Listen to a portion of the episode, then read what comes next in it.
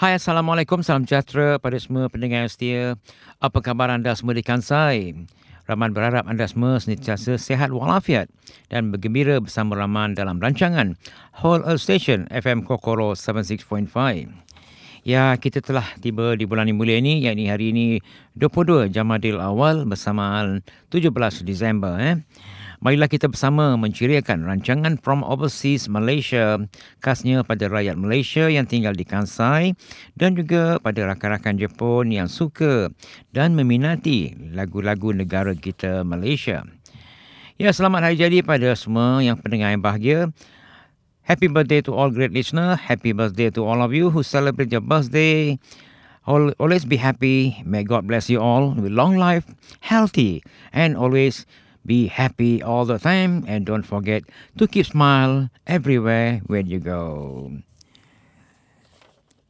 Ya, rakan-rakan, apa kata kita terima lagu pertama kita daripada Mizan Harry dengan lagu Khalifah bersama lagu title Ayah Ibu. Sama-samalah kita gembira hingga rancangan pada hari ini. Jangan ke mana-mana ya.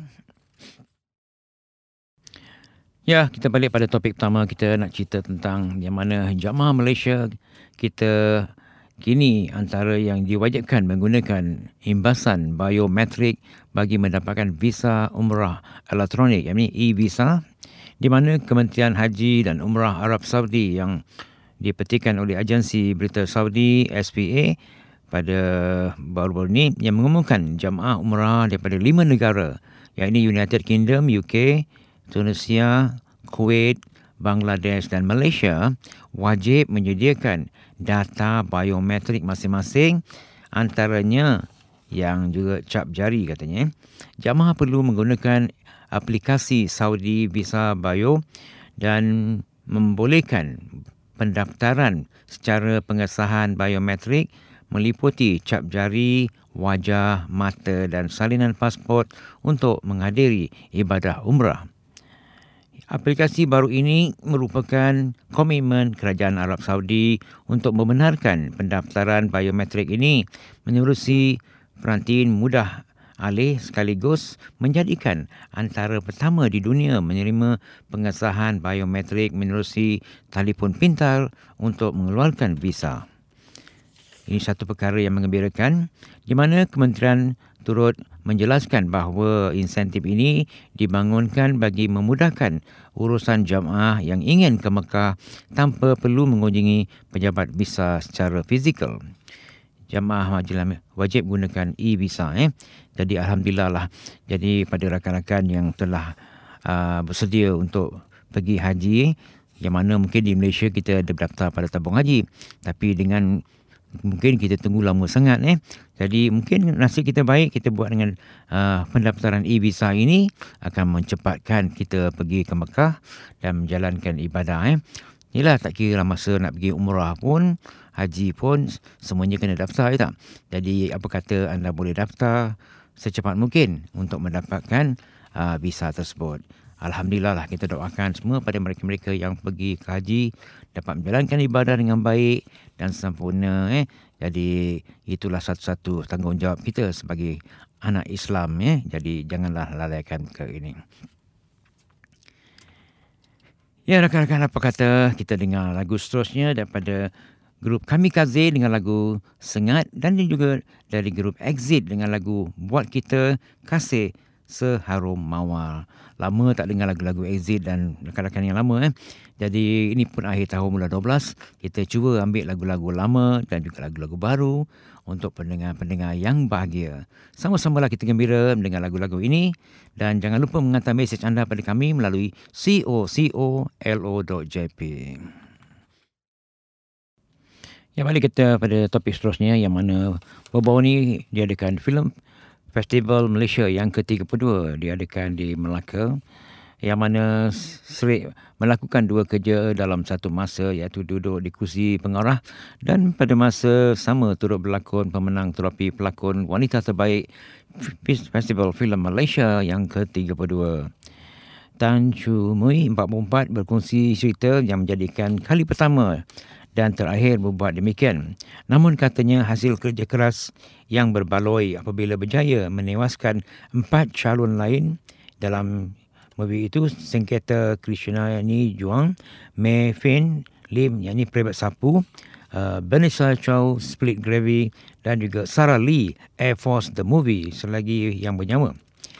Bersama pemenang trofi pengarah harapan Datuk Zain Al-Bakri dan juga abangnya Zarul Al-Bakri selaku penerbit filem terbaik filem Festival Malaysia 32 sekalipun filem Barbarian Invasion berjaya membuktikan kehebatan sebagai pengarah dan pelakon. Nekat dengan keputusannya tidak mahu berlakon dua kerja yang serentak katanya Walaupun uh, beliau berhasrat menawarkan watak itu kepada Yo Yin tetapi akhirnya berbuat keputusan untuk melakukan sendiri kerana lebih tahu apa yang ingin disampaikan dalam filem tersebut. Macam-macam seni pertahanan diri ikut seperti Jesse dan Mei semata-mata untuk watak Moon ternyatalah usaha ini berhasil dan filem Barbarian Invention pernah memenangi trofi uh, pada acara kemuncak Golden Goblet Award sempena filem festival antarabangsa di Shanghai baru-baru ini. Dan juga pada rakan-rakan yang lain pula daripada bintang-bintang filem yang lain juga uh, diumumkan sebagai penang yang ingin mereka calon-calon yang berjaya dalam ini semasa di Melaka ini. Tahniah kita ucapkan pada semua dan juga pada penerbit uh, Datuk Ayah Putih yang pengarah Rahil Ali dan banyak membantu mana-mana tidak dalam filem tersebut. Ada orang kampung dapat berlakon filem jadi pengembara di Wales United Kingdom. Jadi kejayaan ini adalah disebabkan orang sekeliling yang banyak membantu terdahulu menantikan 11 tahun filem Split Gravy itu ke mana tumpuannya yang penjaya pengawaman berbaloi apabila naskah arahan Datuk Zahim Al-Bakri diangkat oleh filem terbaik pada filem festival yang tinggi pada ini. Sabas kita ucapkan pada semua rakan-rakan yang berjaya dan kita doakan mudah-mudahan filem-filem Malaysia ini akan berjaya lagi untuk masa hadapan.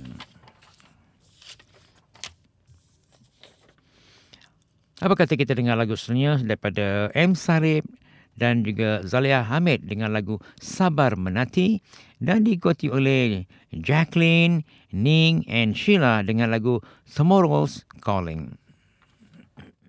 Ya pendengar siap balik kita pada topik entertainment hari ini nak cerita bagaimana pentas akhir Gegar Baganza musim ke-9 yang baru-baru diadakan di mana penyanyi yang bervokal lantang Jacqueline Victor 44 tahun mampu menangkis cemuhan dan perspi setengah pihak menyatakan sudah berusia dan tidak boleh lagi menyanyi dengan baik. Malam pada malam itu Jacqueline atau nama sebenar Jacqueline Joshua Victor yang membuktikan kemampuannya vokalnya masih hebat apabila dijulang sebagai juara program Realty Gegar Baganza musim ke-9. Biarpun berdepan masalah hidung sensitif yang kronik sebelum ini, wanita kelarian setapak Kuala Lumpur menepikan lima panelis hibab yakni Bob Yusof, Sheila Amza, Tomo, kumpulan UV dan juga Hazrul Nizam yang memberi saingan sangat pada masa itu. Menerusi kemenangan itu, penyanyi yang popular dengan lagu Gemilang dan juga bertemu di Kalbu itu membawa pulang wang tunai RM100,000 paket persutian ke Paris dan juga trofi. Jacqueline menedahkan dia hampir tidak menyertai Gabanza 9 ini berikutan masalah hidungnya. Tapi walaupun uh, dapat diatasi dengan baik, sememangnya mati-matilah tidak mahu menyertai namun akhirnya bersetuju pada hujung pada tarikh akhirnya.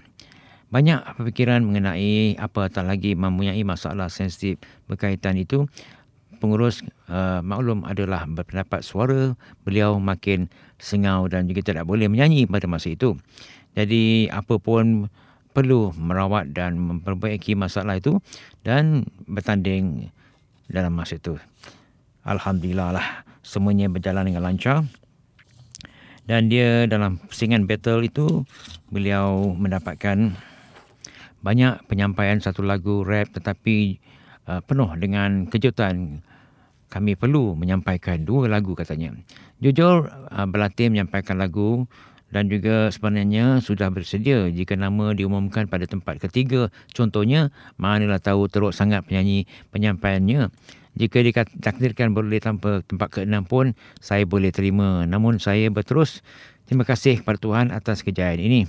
Bila berada dalam pertandingan sebesar GB ini, semua orang mahu memberi persembahan yang terbaik.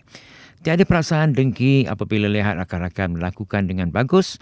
Malah kami terus memberi semangat yang disebabkan itu dan berjaya selepas 11 minggu bertanding bersama-sama 12 peserta yang dalam itu. Mempersembahkan dua tugas merakam solo dan battle, Jacqueline mempamerkan persembahan yang memukau menerusi lagu-lagu beliau. Jadi kita ucapkan tahniah lah pada beliau dalam uh, persembahan Jacqueline dalam pusingan battle memberi kejutan uh, sendiri melihatnya dia menyampaikan lagu dengan uh, cukup baik dan juga malah, malah baju yang dipakai juga cantik untuk pusingan akhir itu. Jadi kita ucapkan tahniah pada Jacqueline yang telah berjaya dalam Gegar Gavanza kali ini. Ya, apa kita dengar lagu Jacqueline Victor, Cinta Tiada Airnya, dan ikut lagu seterusnya daripada Jacqueline juga, Satu Harapan. Sama-sama kita gembira mendengar lagu tersebut. Well, in the last topic, I'd like to share with you regarding our FIFA World Cup champion. As you know, it's done in Qatar. While we see our Japan team was really great, have played so much uh, with good effort to show from the Japan team to all all the world surprised to see the Japanese team can play so well. Well, if you look at the history of the FIFA, it started in 1930, where Uruguay, then in 1934, Italy win on that game, and 1938, uh, in 13 French, Italy win, and in 1950, it done in Brazil, uh, the winner was from Group Uruguay. And the first World Cup after World War II, where England made their debut uh, to took second victory after 2-1 win against host nation Brazil and game later become uh, known as Marconco. Well, then the next one will be at uh, Switzerland in 1954. At the time, German win took the first battle 3 2 in the final against Hungary. And 1958 at Sweden, the winner was from Brazil. Uh, a 17 years old Brazilian player named Pele, who scored six goals and helped the team best Sweden 5 2 in the final. Well, everybody know Philly from Brazil. Well, in 1962, done in Chile, also Brazil win. And uh, in 1966, in England, uh, England win, and the only victory on the World Cup for England as the second 4-2 extra time over German in the final. And in 1970, Mexico, Brazil win again. And uh, in 1974, in German, German, that time also German win. And in 1978, Argentina, Argentina win and come back on 19, 1982, Italy. Uh, in 1982 in Spain, and the winner was from Italy. And Italy became world champion for the third time in Spain with 3 1 victory over the West German. And in 1986 at Mexico, Argentina win the Mexico hosted the World Cup for the second time. Argentina Diego Maradona dominating the tournament and securing home nation score trophy and beating West German 3-2. Well, in 1960, uh, in Italy, German win, and uh, in 1994, in the United States, uh, Brazil win the game, and in 1998, French, French win the game, and in 19, uh, 2002, at South Korea, Brazil win, and 206 in German, Italy win. And uh, in 92010, South America, Spain win. And 2014, Brazil, German win. And Russia, 2018, French win. And now 2020, we hope who will the winner? Let's get together to find out soon on the game. Well, thank you very much. We enjoyed the song from Arnie, I Love the City, and also from OAG for whatever. Hope you enjoyed the songs. Well, our great listener, please uh, send your message to us from cocolo.jp and always share and radio time free with radico.jp, R-A-D-I-K-O.jp. You can listen this program anytime, not only in the morning, so you can hear it anytime. So hopefully weather is getting cold. Hopefully everyone take care of your health. Oh, how that, yeah. Ya, pada rakan-rakan Malaysia, diucapkan terima kasih pada anda semua yang sentiasa bersama Rahman. Diharap hantarkan mesej pada kami, apa-apa berita nak hantar. Eh. Dan jagalah kesihatan anda, cuaca makin hari makin sejuk. Jadi, apa kata, kalau tak makan perut lapar kan, makanlah. Jadi perut tak lapar, jadi badan pun tak sejuk. Eh. Jadi sama-sama lah kita gembira dan jumpa bertemu lagi minggu hadapan. Apa kata kita dengar lagu akhir kita daripada Dayang Nur Faizah dengan lagu Stay. Kita bertemu lagi minggu hadapan. Bye-bye.